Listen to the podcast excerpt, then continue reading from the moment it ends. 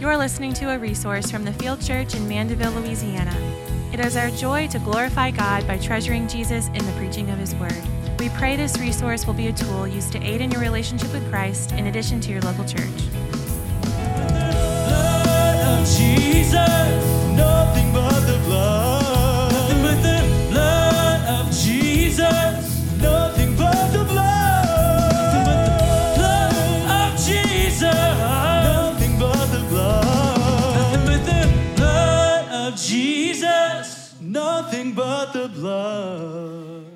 Good morning, everyone.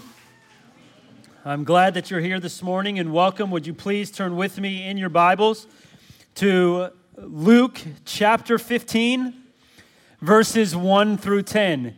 If you have a Bible, um, turn in your Bible to Luke chapter 15, verses 1 through 10. If you don't have a Bible, there's one underneath the rows, so you can grab one either underneath the row beneath you, underneath the row in front of you, underneath the row behind you.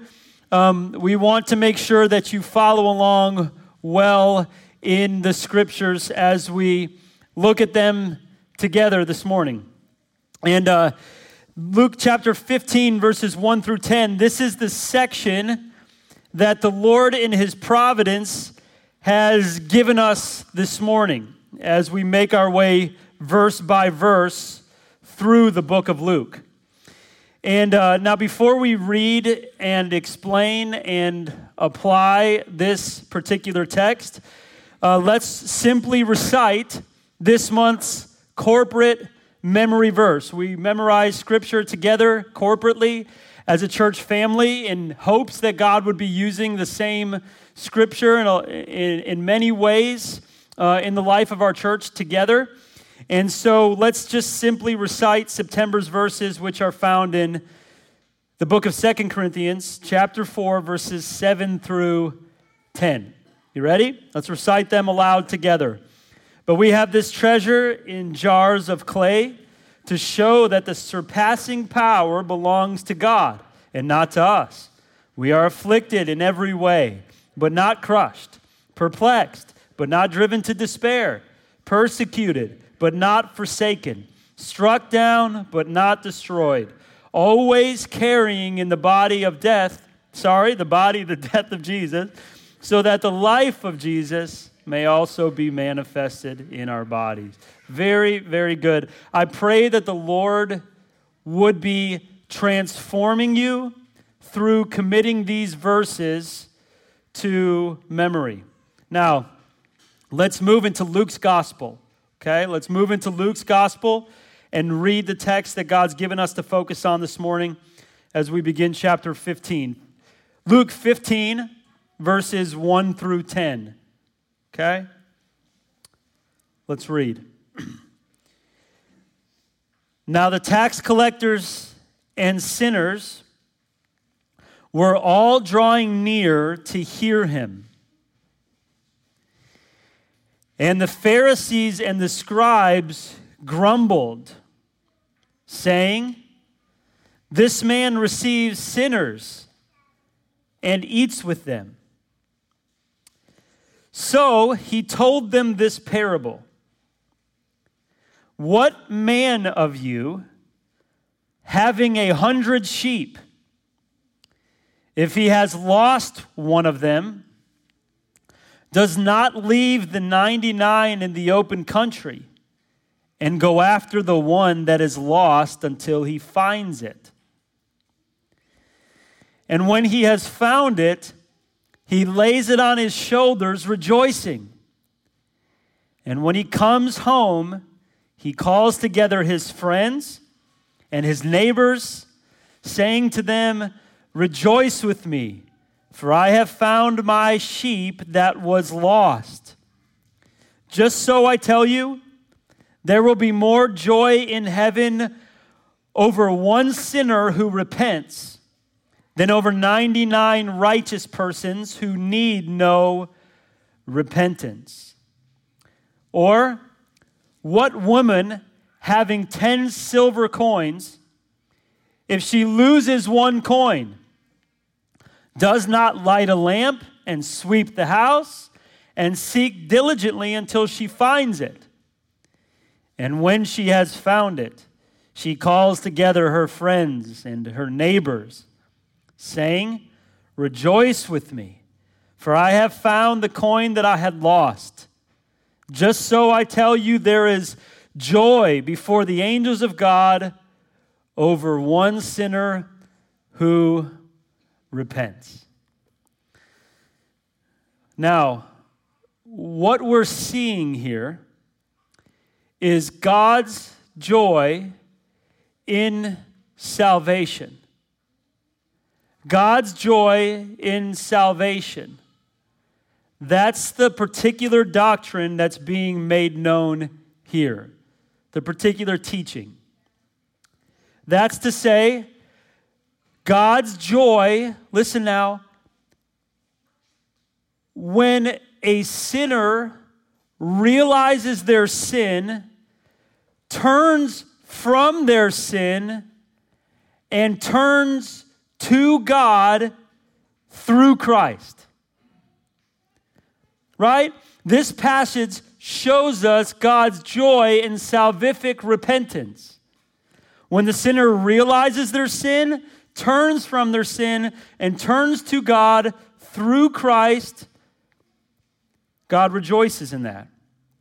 This passage shows us God's joy in salvific repentance. God rejoices when a person realizes their sinful condition.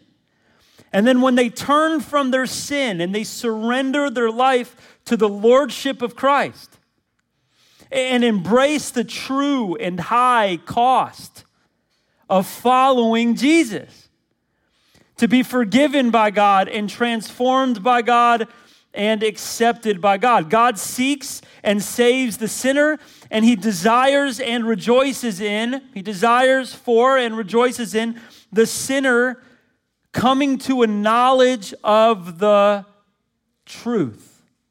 When the sinner does that and turns from their sin and turns to God, God rejoices in that. God loves, God celebrates, and heaven celebrates when a sinner repents and is saved. Listen, this is what God rejoices. And when the, by the Holy Spirit a sinner gets it, right? When they understand the gospel, when they turn from themselves, their sin, their wickedness, their evil, from being in the kingdom of Satan and, and evil, when they realize they are in and living for the dominion of darkness, when their eyes are open to that, and then when they turn to the good and true living God through Jesus, and when they turn to the kingdom of light, to the kingdom of God's beloved Son, when the sinner turns to that, when the sinner turns to live in this kingdom, to live in righteousness and holiness, to love Him, to live under His sovereign rule, under His sovereign care, and one day to live with Him in heaven. Listen, when the sinner does that, God, what? Rejoices. This makes God and heaven glad. When the sinner turns from their sin, repents from living for themselves, and turns to live for Christ. That's the particular teaching that's being made known here, which is why I've entitled the message God's Joy in Salvation. God's joy in salvation. If you are in here and you do not know Christ, it would be the greatest decision of your life to turn from your sin, to realize, to recognize your sinful condition, which is true of, of all humankind and to turn from your sin and turn to Christ. So, this is what makes God rejoice. Do you know God's joy, listen now, is one of his communicable attributes? Communicable meaning that it's shared by his creation. Meaning, Meaning, there's certain attributes of God that we do not share, like his omnipotence. He's all powerful, and you and I are what? not. There's another attribute that we don't share, like his omniscience. God is all knowing, and you and I are not. But there are certain attributes of God that we do share, however, to a far lesser degree. And one of those attributes is joy. And so we can understand joy to an extent, and yet God's joy is beyond our understanding. So we see in 1 Chronicles 16, splendor and majesty are before him, strength and joy are in his place. Now, God is also a savior, right? One of, one of his, uh, his attributes and, and one of the things that he does is save. Uh, Zephaniah 3 tells us the Lord your God is in your midst, a mighty one who will what? Save. And the New Testament, we see that Christ came to seek and to save the lost. And throughout the New Testament and Old Testament, we are told of God's joy in saving people. God is, one of his attributes is, is being joyful, is, is joy. One of the things that he does is save, and you just put those two together, and God rejoices also in his saving work, right? Zephaniah 3 goes on to say, The Lord your God is in the midst, the mighty one who will save. He will rejoice over you with gladness, and he will quiet you by his love. He rejoices in his saving work for sinners. So, God's joy also should be our joy. If you are in Christ, one of the things that should make you happy is what makes God happy, and that is his saving work through Christ, saving sinners.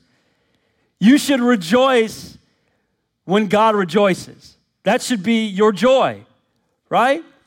And so here we see the joy of God in seeking and saving and the glory of salvific repentance.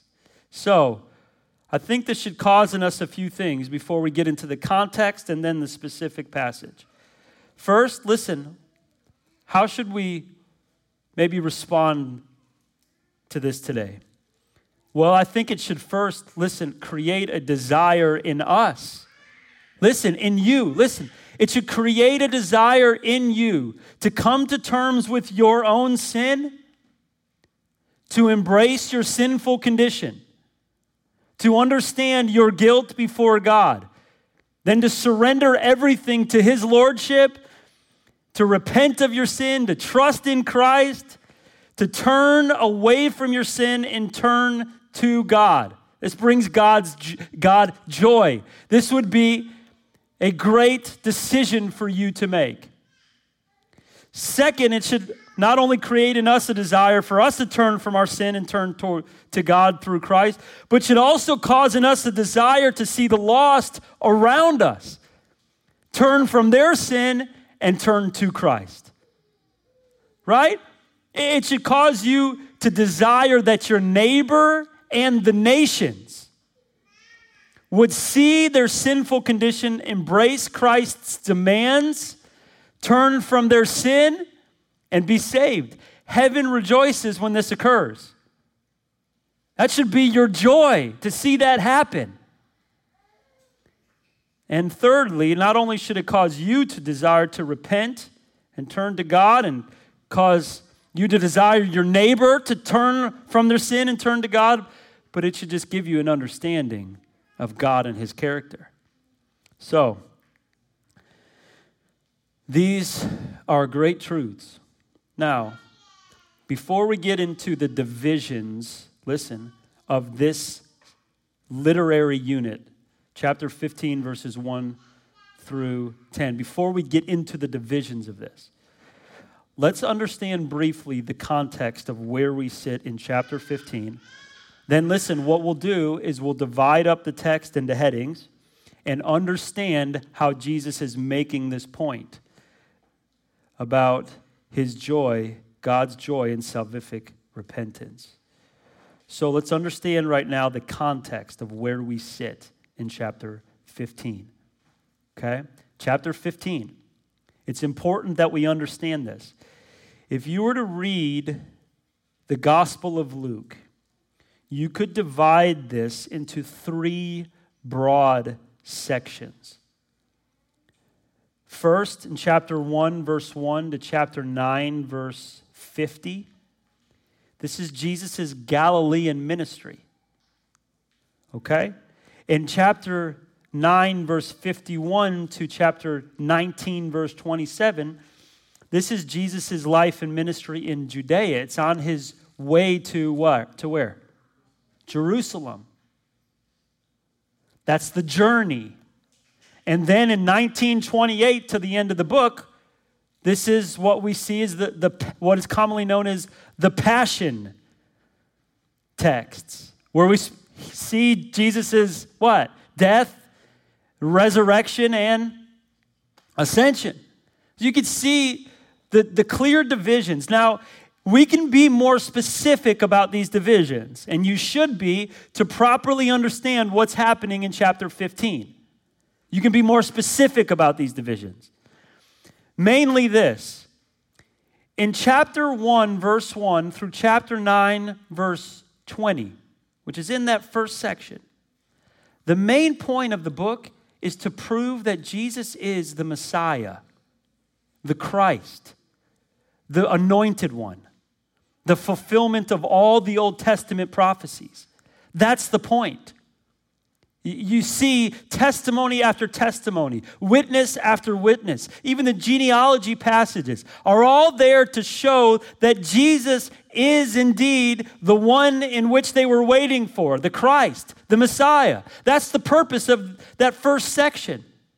That's important. It establishes his messiahship in the book. And it's really uh, capped off appropriately by Peter saying, after Jesus asks Peter, Who did the crowd say that I am, right?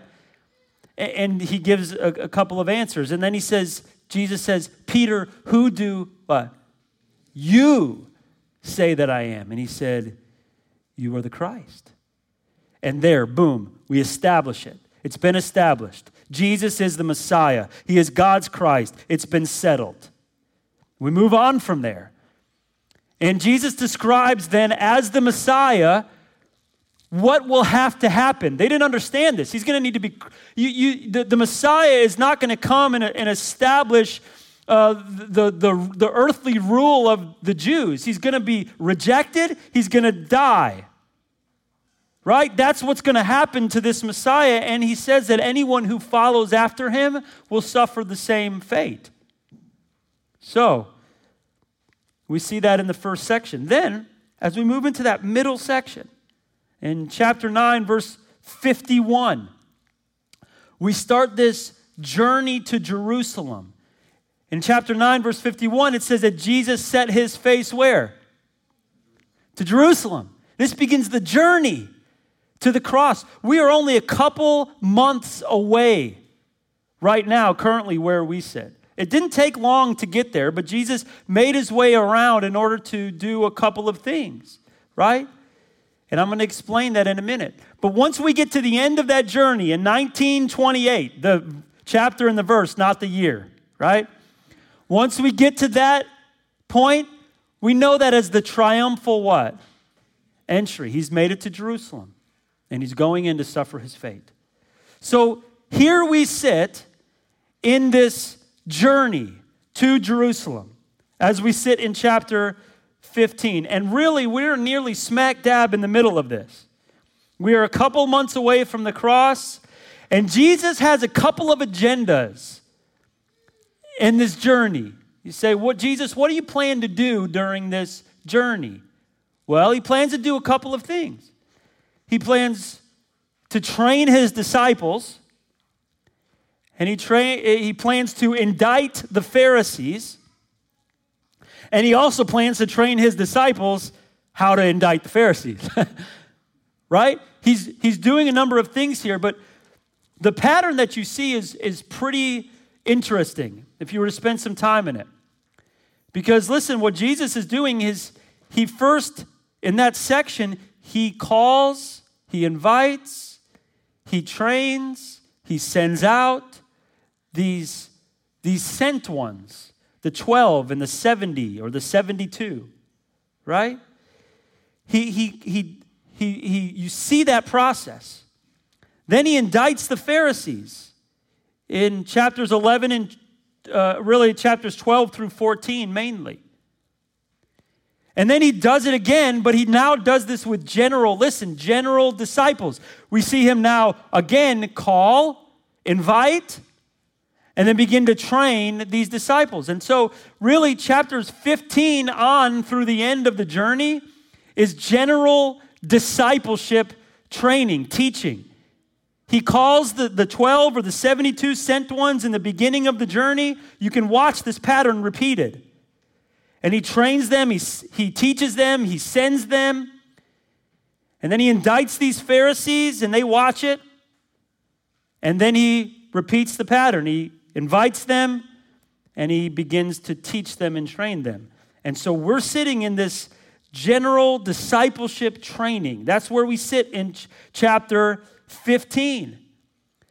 And um, this is really important because Jesus is going to teach on very practical things in these next few chapters. He's going to teach on things like salvation, he's going to teach on things like money, he's going to teach on things like divorce and remarriage. He's going to teach on things like sin and faith and prayer and more. He's going to teach on all these things. In this next section of just this discipleship training from ver- chapter 15, verse 1 on to the end of the journey, he's going to teach on these things for his disciples to learn. So here we sit. We sit in chapter 15. Now, what has just recently happened? In chapter 14, it marks the end, listen, it marks the end of, of really the focus of this indicting the Pharisees. You saw in chapter 14, Jesus, listen, listen, very important. Jesus pointed out four major hindrances to what is preventing the Pharisees to coming to saving faith. He talks about their spiritual hypocrisy, caring more about being spiritually clean on the outside than being spiritually clean on the inside. He talks about their lack of humility, their pride. He, he talks about them caring about earthly reward more than heavenly reward. He, he cares, he, he talks about them having earthly priorities where this invitation for salvation has come and they say, Oh, let me first go do this. There's all these hindrances to salvation that they're blind to.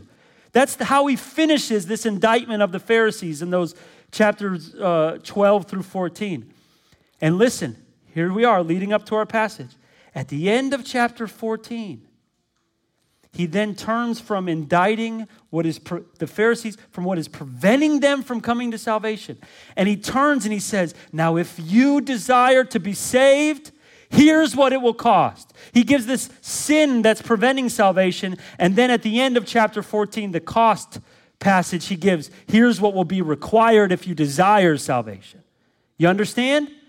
Now, as we move into 15, we just let's just remove the chapter heading, remove the page break. These are the people who are responding to his invitation. That's the account of chapter 15 here. He gives the indictment, the sin preventing the Pharisees from coming to saving faith. And then he invites people to be saved. Here's what will cost you. You must count the cost or don't come, lest you prove to be false disciples.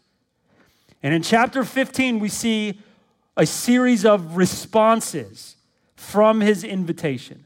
And what we see is that the Pharisees have not realized their sin. They do not want to embrace the cost, and they do not want to be saved. And these sinners understand their sin. They want to follow Christ and embrace the, co- the cost, and they are coming to Jesus. So, this is what sets us up. Now, as we move into the chapter, we're going to see a series of points. Let me just introduce these headings to you as we look more closely at the matter.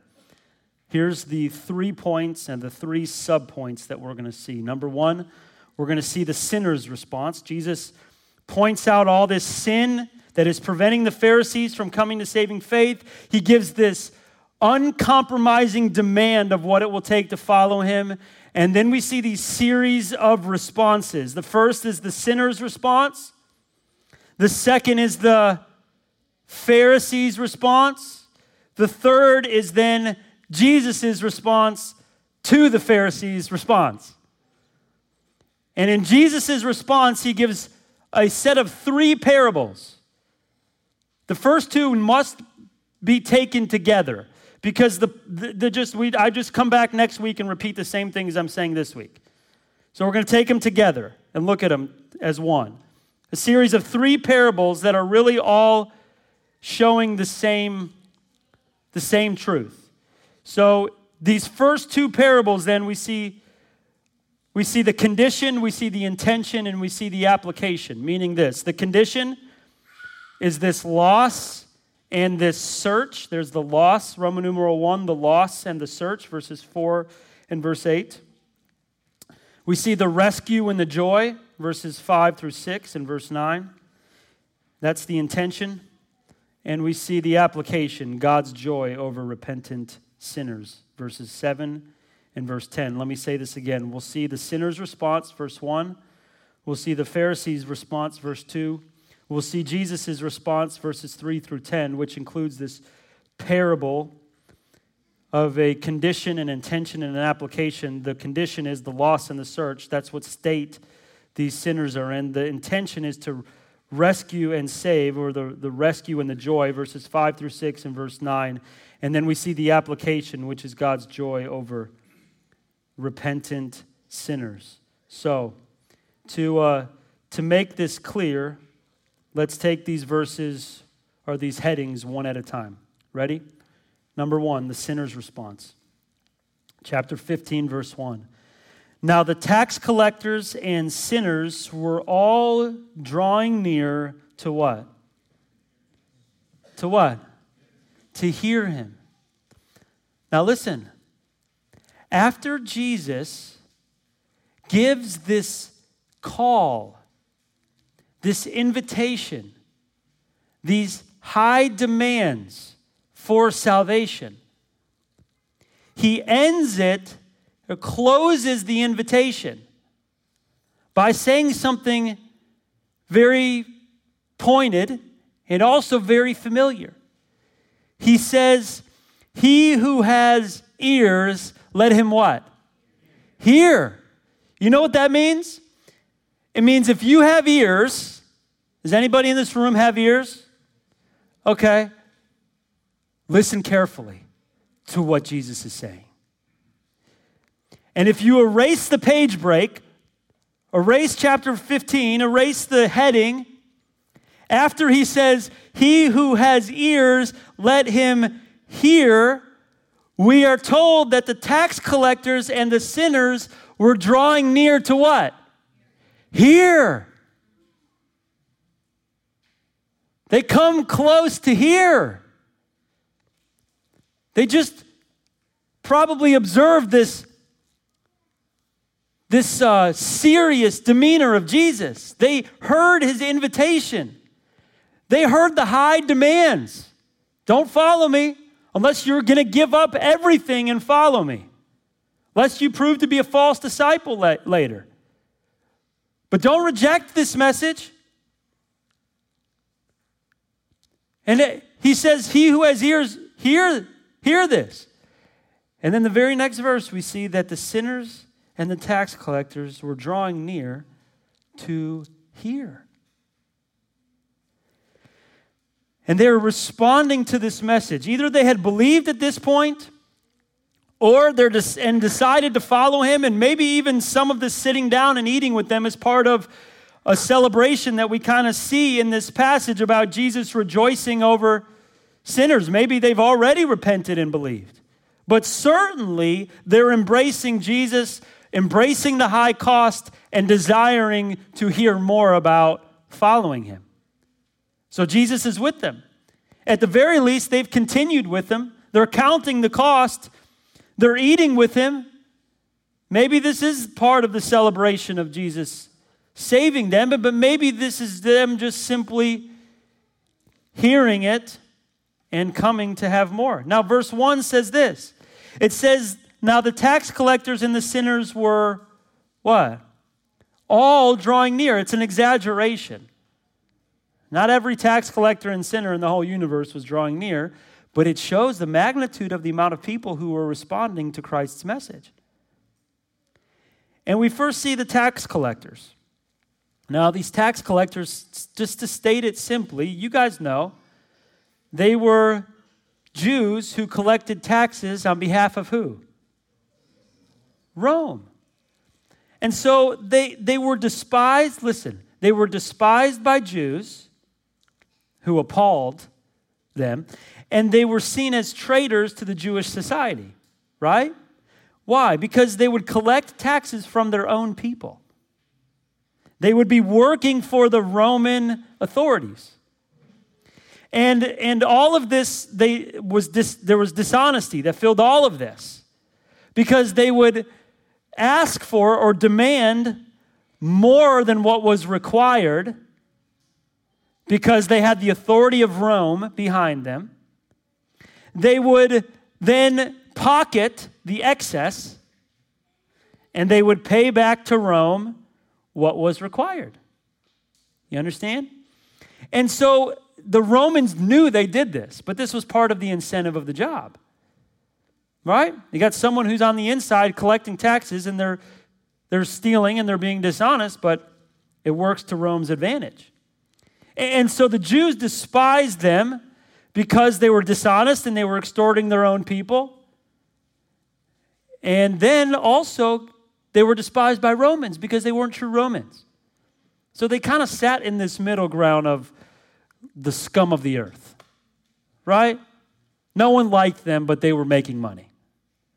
And then, secondly, we see that they're sinners. Now, the term sinners, you might say that's confusing because everybody's a what? A sinner. Well, that's true. And so, in part, here we see a couple of aspects. First, that these are the people that know that they're sinners, right? Who are aware of their sin, obviously, by Jesus' uh, truth and invitation. You understand that? Jesus is making clear in this parable that he rejoices when a sinner realizes that they're a sinner. He has no need for the 99 righteous who need no repentance. Not he doesn't rejoice in that, not that there are any sinners who need no repentance. They just don't realize it. You understand? That's the Pharisees here. They, they are sinners. They just don't see it. It's like when Jesus says, I've not come to call the righteous, but sinners, or the physician has come not to call the, the, the, those who are well, but who? The, the sick. There's not anybody who is well. There's nobody who is righteous. Everybody's sick. Everybody's a sinner. He's come to call those who will come to terms with their sinful condition, who will believe it, who will embrace it, and who will turn to Christ because they realize it and then be saved. And so these sinners are those who are coming to terms with their own sinful condition. And then we see also that we know these sinners are described often as just as those who are spiritually unclean. They've been unfaithful, they are unfaithful to God's law, and therefore they've forfeited their relationship to God. That's who's drawing near. And uh, oftentimes we make an emphasis of the, the poor, the lowly, the downcast, the, the outcast. And, and the scripture does show a particular compassion towards them. But they are, just because you're poor doesn't make you any more savable right? The, the emphasis is on those who realize that they are, that they're sinners. Uh, whether you're wealthy or poor, everyone needs to come to terms with their sinful condition and turn to Christ to be, to be saved, right? Sinners who realize their sin and turn to Christ. That's what God desires. We're all sinners. Some of us just don't come to terms with it. So, here, they're drawing even more near, verse 1, to who? To Christ. And they're drawing near to hear. This is the response of Christ's invitation. Now let's look at those who have rejected Christ's invitation. Right? Number two, we see the Pharisees' response. Number one, in verse one, the sinner's response. And number two, verse two, we see the Pharisees' response and the scribes as well. It says this And the Pharisees and the scribes did what? Grumbled, saying, This man receives sinners and eats with them. Can you believe this? Listen, that's why it's so important that you happen to understand what happened in chapter 14. He just got done pointing out four things that are preventing them from salvation. And then he just got done giving them the requirements for true discipleship. And instead of responding to hear more, to turn from their sin, to trust in Christ, to be saved, they respond by grumbling at Jesus. Right? That's how they respond to Christ. They are truly blind to their own sin. They're truly blind. It would be like Jesus, which he does in the scriptures, makes clear your sinful condition. It would be like Jesus, what he does in the scriptures, making clear what it would require for you to be saved. And it would be instead of you turning from your sin and drawing near to Christ, instead grumbling about the message, grumbling about the requirements, grumbling about the nature and character of God, grumbling that you got to sit here and listen to his message, grumbling that you have Christians around you who are trying to evangelize you. And the truth of the matter is, the Bible describes you then as just blind, spiritually blind. And that is a sad state to be in. He who has ears, let him hear. Take seriously the cost of what Jesus is saying here and the invitation that he gives to salvation. The Pharisees are rejecting it. The Pharisees are general gatekeepers of the Jewish religion. They're about middle class. They're middle class Jewish leaders. There's this, you guys know, there's the different factions. There's the scribes, the lawyers, the rabbis, the Sadducees, the Pharisees, and more and the Pharisees were about the middle class. They, they what describe what, what would uh, describe a Pharisee? Well, there's a lot of different things, but they added man-made laws to Scripture. Right? They, they didn't think they were sinners in need of saving. They they loved and they thought they were loved and commended by God as they are. Which, just to be honest with you, some say, well, you know, Pharisees would be the righteous people who are, you know are, are wanting to follow God's word in every area. That's not true. You know what would be more almost comparable to a Pharisee? Would be a modern day um, liberal, spiritually liberal person who thinks that God loves them just as they are. God wants you to be transformed by the gospel. You don't have righteousness in yourself before God. That's what the Pharisees believed. Uh, they believed that they who they were because of being Abraham's descendants, just like oftentimes people believe because of who they are in their family lineage. But these people particularly thought because, you know, the Old Testament promises that they were because they were Abraham's descendants, they were righteous before God. They preached a false gospel. They were hypocrites. The scribes, on the other hand, were more of the spiritual, intellectual hypocrites. They, they had the same characteristics, but they wrote and kept the Jewish law. And listen, these factions hated each other. You understand that? And I'm sure you know that. They hated each other. Still, you know, they, they worked together if it served each other's hypocrisy. One could benefit the other, right? And they worked together, particularly in opposing Jesus. They all hated Jesus because he threatened to undermine all of their authority. So these were the characteristics, and these two groups responded to Jesus' message. He's shown them their sin, he's invited them to salvation, and they respond by grumbling what? Against him. So Jesus is not the one that they want, nor is his message the one that they, they want. And what look, look at verse 2. They are grumbling, but what are they grumbling specifically about? That this man receives what? Sinners. This man in the Greek is a term that means this one. Like this one. I could see the Italians saying this one, right? I look at Tony. This one. He receives sinners. To receive here in the Greek means to, to uh, show goodwill towards. Goodwill towards these people who have recognized their sin, unlike us who are blinded to our sin, even though Jesus has made it clear. And that they have come to him to draw near to hear more about salvation. He receives them. And it's clear the Pharisees have no association with these people who don't abide by their man made laws.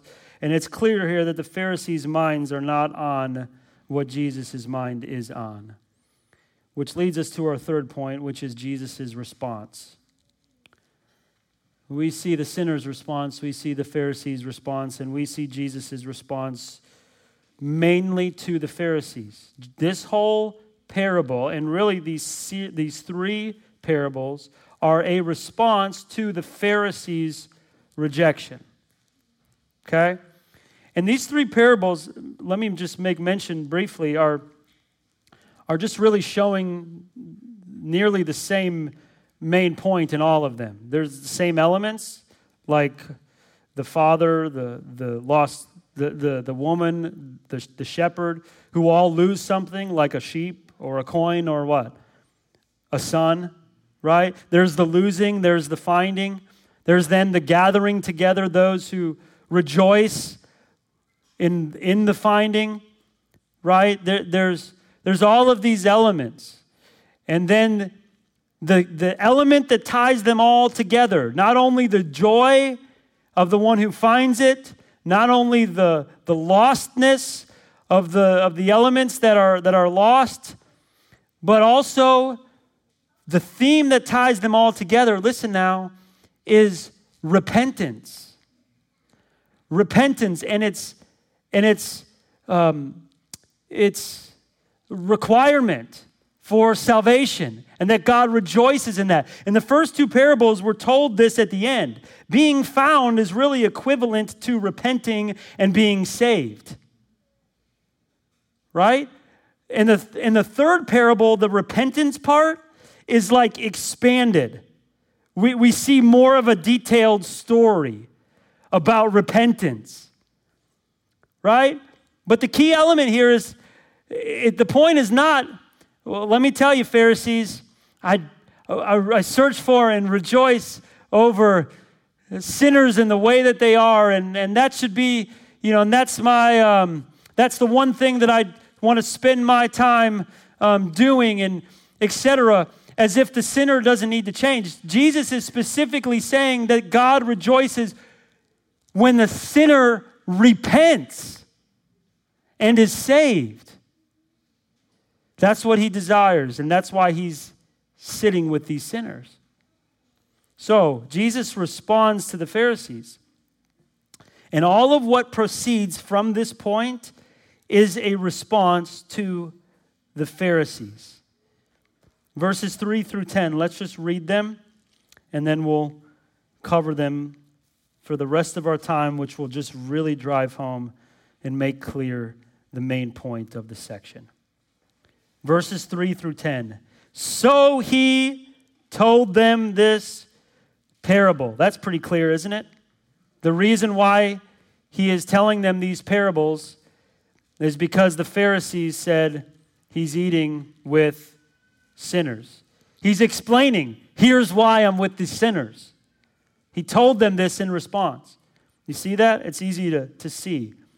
And them here in the Greek, um, it would be clear that it, he's referring to the scribes and the, and the Pharisees. All this is a response, right? And, um, um, and so let's read it. Verse 4 What man of you, having a hundred sheep, if he lost one of them, does not leave the 99 in the open country and go after the one that is lost until he finds it? And when he has found it, he lays, whole, he lays it on his shoulders, rejoicing. And when he comes home, he calls together his friends and his neighbors, saying to them, Rejoice, rejoice with me, for I have found my sheep that was lost. Just so, I tell you, there will be more joy in heaven over one sinner who repents than over 99 righteous persons who need no repentance. Verse 8 Or what woman, having 10 silver coins, if she loses one coin, does not light a lamp and sweep the house and seek diligently until she finds it? And when she has found it, she calls together her friends and her neighbors, saying, Rejoice with me, for I have found the coin that I had lost. I just so I tell you, there is joy before the angels of God over one sinner who, what? Repents. So, the point of this thing is, of what Jesus is doing here, he's asking two rhetorical questions in parabolic form that are meant to trap the Pharisees. Okay? So he's asking questions of these Pharisees, and they're going to say, Of course, a shepherd would go after his lost sheep. Of course, a, of course, a woman who loses a coin would search diligently for that coin. And the point then becomes clear like a knife to the heart. Of course, God would pursue a lost sinner and rejoice over their repentance. Why wouldn't I be with these sinners who are responding to my message? How much more? Right? So, we see God's joy in salvation and the reason why Jesus is with these sinners in these three in these three headings. The first we see is the condition, which is the loss and the search. The loss and the search, Roman numeral 1, under Jesus' response, verse 4 and verse 8. Let's read them. What man of you, having a hundred sheep, if he has lost one of them, does not leave the 99 in the open country and go after the one that is lost until he finds it? Verse 8. Almost a parallel verse here. Or what woman, having 10 silver coins, if she loses one coin, does not light a lamp and sweep the house and seek diligently until she what? Finds it. Now, these two parables are unique to Luke's gospel. It's really important that you understand that. You know, let me just say this. And as you read the gospels, there are many times where you can read one thing in one gospel and, and the similar parallel passage in, in the other gospel, and one clarifies the other because it has certain details that the other leaves out.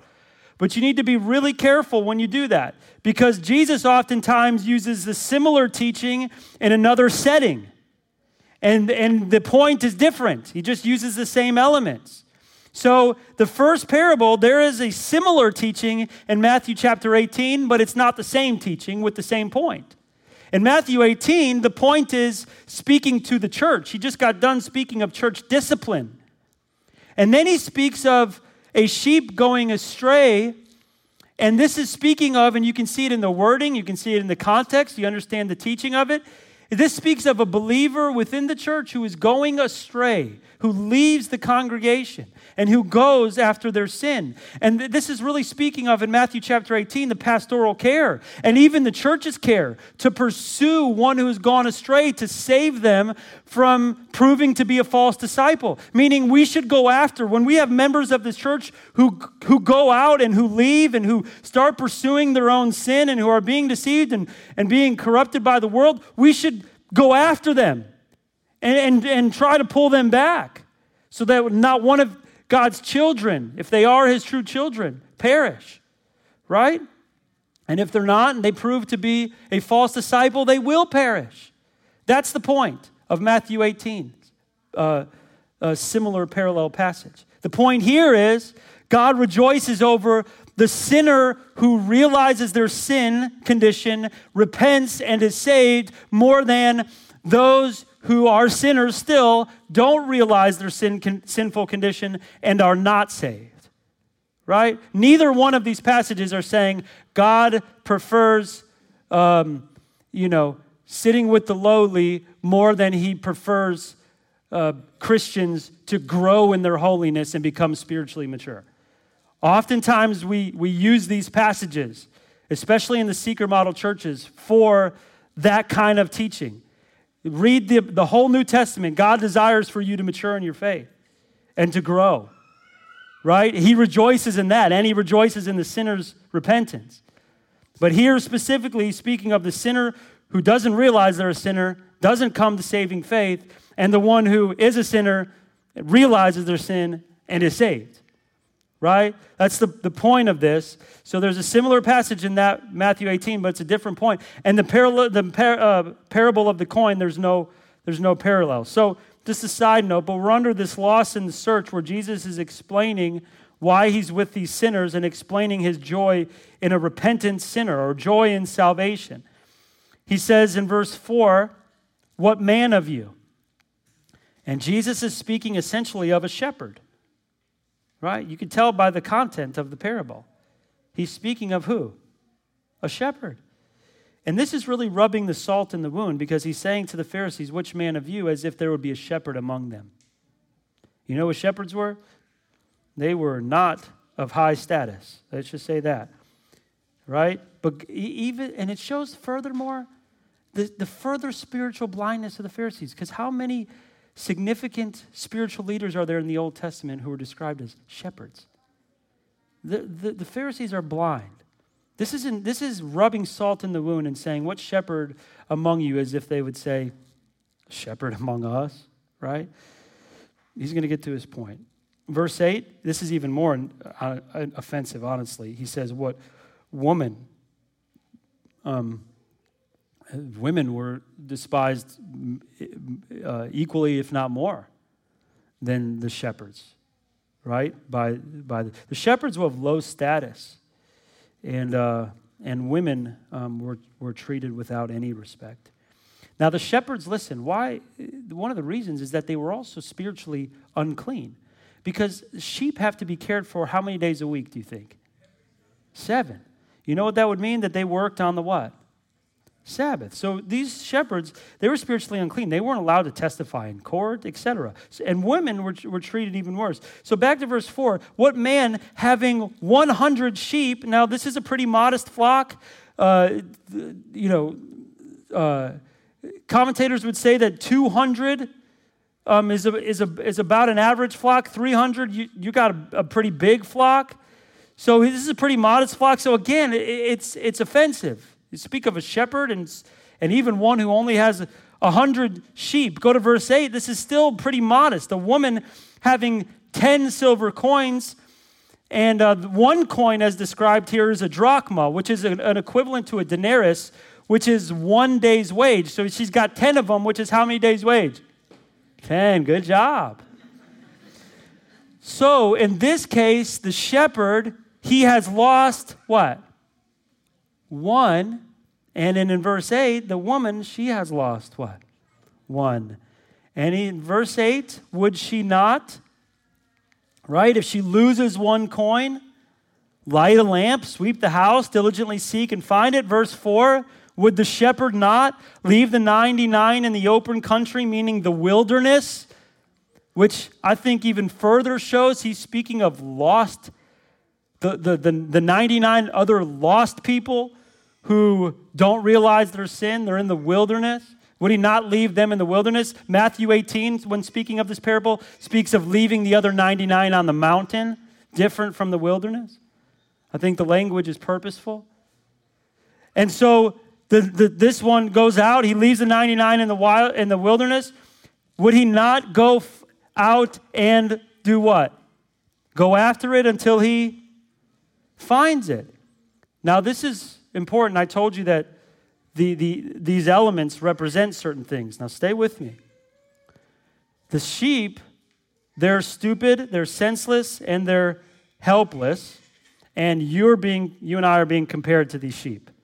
Okay? In the, in the meaning of the parable. Okay, now listen. The, the, the sheep, they were, they were uh, subject to threat by, by predators um, and, by, and, and to themselves. Because sheep would either be eaten by predators or they would find like a, a divot in the ground, a um, I don't know, a, a hole in the ground, and they would roll on their back in it, and their feet would leave the ground, and they would start frantically moving their feet, no longer able to touch the ground, they would lay there and die. So they could either die because of themselves or because of a predator. And so the shepherd has to go out and find it. And, and the coin, it's not going to find itself. Now, I think both of these cases speak of God's sovereignty and salvation. He goes, he finds, he picks up, he carries where? Home. This is God's sovereign work in salvation. Now, listen, this is important. He goes and he finds it. He would go and he would look until he finds the dead remains of the sheep or until he finds the sheep and carries it back home. The woman would search until she, she finds the, co- the coin. This is the condition. And he's explaining here's why I'm with these sinners who have responded to my message. Secondly, we see, we got to move fast for the next um, couple of points, so just stay with me. We see the intention, which is the rescue and the joy. Here is what Jesus is aiming to do. This is why I'm with the sinners. The rescue and joy, verses 5 through 6 and verse 9. When he has found it, he lays it where? On his shoulders, rejoicing. And when he comes home, he calls together his friends, his neighbors, saying to them, Rejoice with me, for I have found my sheep that was what? lost. And almost in the exact same language, verse 9, when she has found it, she calls together her friends and what? Neighbors, saying, Rejoice with me, for I have found the coin that I had lost. Almost the exact same language. And, and the idea is here that the lost are being found. Now, let me tell you, in the context of this, being found is equivalent to repenting from sin. That's the equivalent of being found. He rejoices in one sinner who repents. Here's why I'm with the sinners because they hear my invitation. And I desire and rejoice over them repenting from their sin, that I would recover them, that they would be saved. And this speaks of God's sovereignty in pursuing and saving that sinner. The responsibility of repentance by the sinner and the sovereign work of God in salvation to save the sinner. And so we see this here. He said in verse 6 after he finds it, he lays it on his shoulders, rejoicing. And when he comes home, he calls together friends and neighbors. And in verse 9, when she finds it, she comes together and calls what? Friends and same thing. Now, what we didn't say in verse 8 is she lights a lamp. She seeks, look at this. She's searching diligently. Listen. She lights a lamp. They had these homes that had no windows. She sweeps, probably with a broom made of, um, made of uh, a palm, palm branches and she finds the coin. He finds the, the sheep. And there's a rejoicing and a gathering. And honestly, together here, what we see is the, the verb, the Greek verb that's used to call together is a formal, it's a formal celebration. It's representing God's joy and heaven's joy in saving the sinner. Right? And so in both parables, we find this. And really, the third parable as well, it's just more drawn out. We see more of of the details. And so here, the shepherd representing the Father, God, and the, the woman as well, and, and the, what is lost representing the sinner, and being found representing repentance and faith, and, and the celebration representing heaven's joy and, and God's joy in the salvation of, of sinners. And then it leads us to our final point that we'll make briefly, which is God's joy over the repentant sinner in verses 7 through, through 10. Here's where Jesus makes the application. Verse 7 Just so I tell you There will be more joy in heaven over one sinner who repents than over 99 righteous persons who need no repentance. Verse 10, just so I tell you, there will be there is joy before the angels of God over one sinner who repents. This is why I'm with these sinners who have responded to my invitation.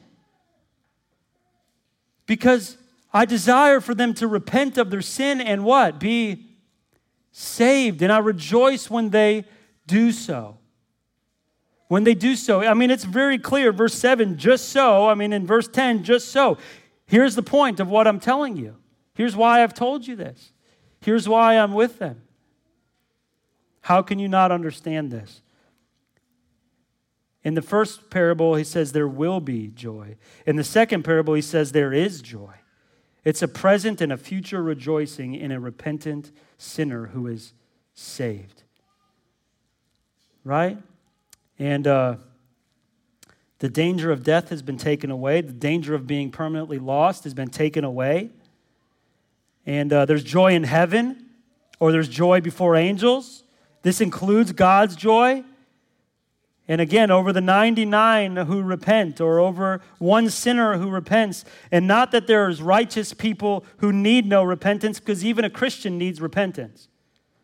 But over the one, like the Pharisees, this continues to be an indictment who doesn't see their need to repent and be saved. So, here in this passage, we see God's joy in salvation, in a sinner repenting from their sin and being saved.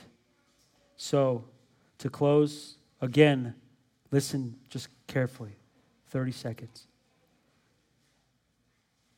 If you do not know Christ, the greatest thing that you could do would be to turn from your sin, realize your sinful condition, understand that you are a sinner, that you need to repent. Ask God to open up your eyes to the blindness that you have about your sin if, if you don't see it. Hear his high cost, his high demand of what it really means to follow him, and respond to him in faith, in repentance and faith. If you know Christ, that you would understand this joy that God has in saving sinners, that you would pursue sinners to see them recognize their sin, turn from their sin, and be saved. Your neighbor and the nations, go after them. And thirdly, that you would understand God's heart here. This is why He's with these sinners. He rejoices in their repentance, and that's what He desires to happen. He wants the sinners to repent to be saved. That's why He's with them. That's what He desires. And that's what they're doing as they respond to His invitation. So let's pray. Father, thank you for your word that teaches us, even now, your saving work your joy in salvation. That we would understand as Jesus, you are training disciples to understand this as you are saving sinners, as you are indicting Pharisees, that we would understand this teaching about salvation, this doctrine, this teaching from Scripture about salvation, that you rejoice in the sinner's repentance. Not for the sinner to stay the same, not for the sinner to believe they are loved and accepted by you in their own state, in their own condition, by their own righteousness, but through repentance and faith in Christ.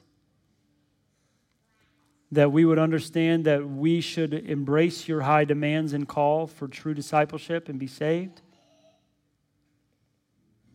that we would not have the mind of the Pharisees who do not desire to see this happen, but that we would sit with those who desire, understand their sin and desire to be saved, that we would sit with them and help them to be saved.